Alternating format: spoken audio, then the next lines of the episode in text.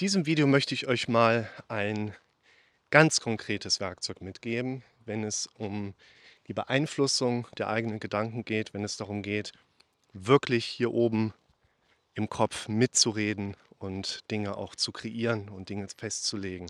Willkommen zum Podcast für mentale Gesundheit, Zufriedenheit und Wohlbefinden. Die Basisidee baut jetzt erstmal darauf auf, dass unser Kopf in Bildern und Sprachmustern denkt. Wer meine Videos so ein bisschen kennt, weiß, ich arbeite sehr gern mit dieser Hirnforschungsidentität, dass unser Kopf halt hauptsächlich in Form von Bildern und auditiven Sprachmustern denkt. Meine Ergänzung dazu ist ja vor allen Dingen, dass unser Kopf in Automatismen denkt. Der denkt immer automatisch für uns, der bewertet automatisch negativ, dramatisch, misserfolgsorientiert. Und unser Kopf denkt halt auch in diesen Szenarienmustern. Das Video Szenarien, das verlinke ich euch mal für den, der es noch nicht kennt. Und wenn wir in das eigene Denken, in den eigenen Kopf eingreifen wollen, dann müssen wir quasi über diese Wahrnehmungskanäle arbeiten. Wir sind diejenigen, die neue Bilder im Kopf entstehen lassen dürfen. Wir sind diejenigen, die diesen auditiven Sprachkanal für uns ganz aktiv nutzen dürfen. Das heißt, wir sind diejenigen, die anfangen, wirklich mit uns selber zu reden. Und wenn ich Sachen so betone, dann habe ich meistens schon ein Video, was ich euch dann verlinke. Nämlich das Video fängt an, wirklich mit euch zu reden. Und ein Beispiel, was ich gerne in den Sitzungen, aber auch hier in diesen Videos mit einbaue, ist, dass in diesen Automatismen unser Kopf gerne in Gegenargumenten denkt. Ich habe da auch ein Video zu gemacht, findet ihr auch unten verlinkt. Dieses Thema Gegenargument ist eine Kiste, was ich auch in meinem eigenen Erleben ganz interessant finde.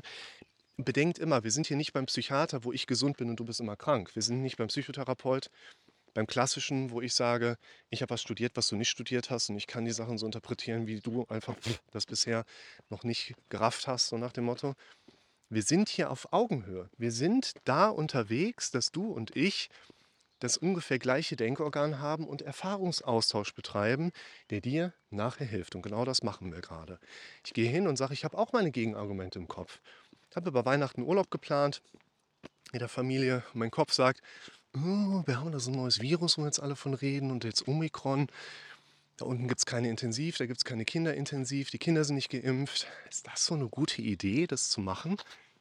Und ich denke für mich so, beziehungsweise mein automatisiertes Gehirn sagt mir, lass es lieber bleiben.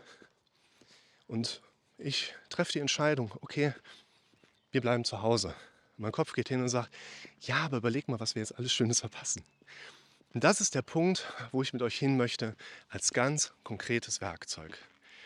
Nehmt das doch mal so. Unser Kopf hat die Grundstruktur, Gegenargumente zu setzen. Das bedeutet, es ist egal, also nicht immer, nicht immer egal, aber quasi so grundsätzlich in der Natur ist es egal, worum es geht. Dein Kopf wird dir erstmal ein Gegenbeispiel anbieten. Dein Partner kommt zu dir und sagt, hey, hast du nicht Bock da drauf? Mm, mm, mm. Der Kopf bietet uns immer erstmal irgendwelche Gegenbeispiele an. Und das Interessante ist, der Modus lautet ja Gegenbeispiel.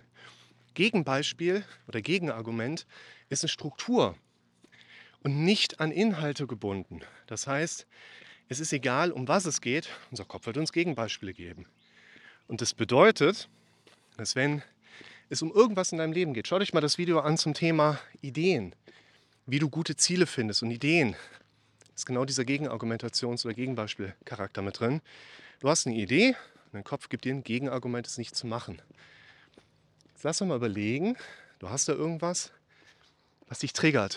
Rausgehen vor die Tür, eine Kaufentscheidung treffen, vielleicht eine Veränderung in deinem Leben, um die es gehen könnte.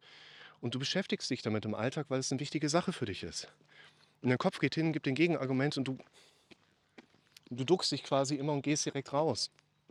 Lass doch mal an einer solchen Schnittstelle bewusst eine Entscheidung treffen.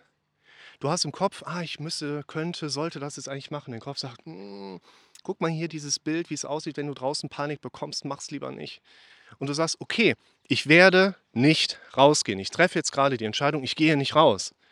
Was fängt dein Kopf an zu machen? Gegenargumente zu setzen. Er wird sagen, ja, aber überleg mal, da kommst du nicht weiter, du musst doch was in deiner Situation verändern, du willst doch auch wieder rausgehen. unser Kopf macht Gegenargumente und wenn du die Entscheidung triffst, es nicht zu tun, wird dein Kopf darauf Gegenargumente machen. Und jetzt lass doch mal ganz kurz überlegen. Ein Gegenargument auf ein Gegenargument ist ja eigentlich ein Pro-Argument. Und wir sollten beides anfangen, respektvoller zu sammeln. Fang an, deine Gegenargumente aufzuschreiben, so wie ich immer empfehle, fangt an aufzuschreiben, weil alles, was ihr aufschreibt, deklariert ihr eurem Gehirn als wichtig. Euer Gehirn fängt an, anders damit zu arbeiten. Und fangt vor allen Dingen an, dieses Werkzeug mal so einzusetzen, dass in dem Moment, wo ihr quasi ein Gegenargument auf ein Gegenargument entstehen lasst, ist ja noch nicht mal anstrengend. Müsst ihr nur eine Entscheidung dazwischen schieben. Dann fängt euer Gehirn an, im Automatikmodus euch Pro-Argumente zu liefern. Und die solltet ihr euch aufschreiben.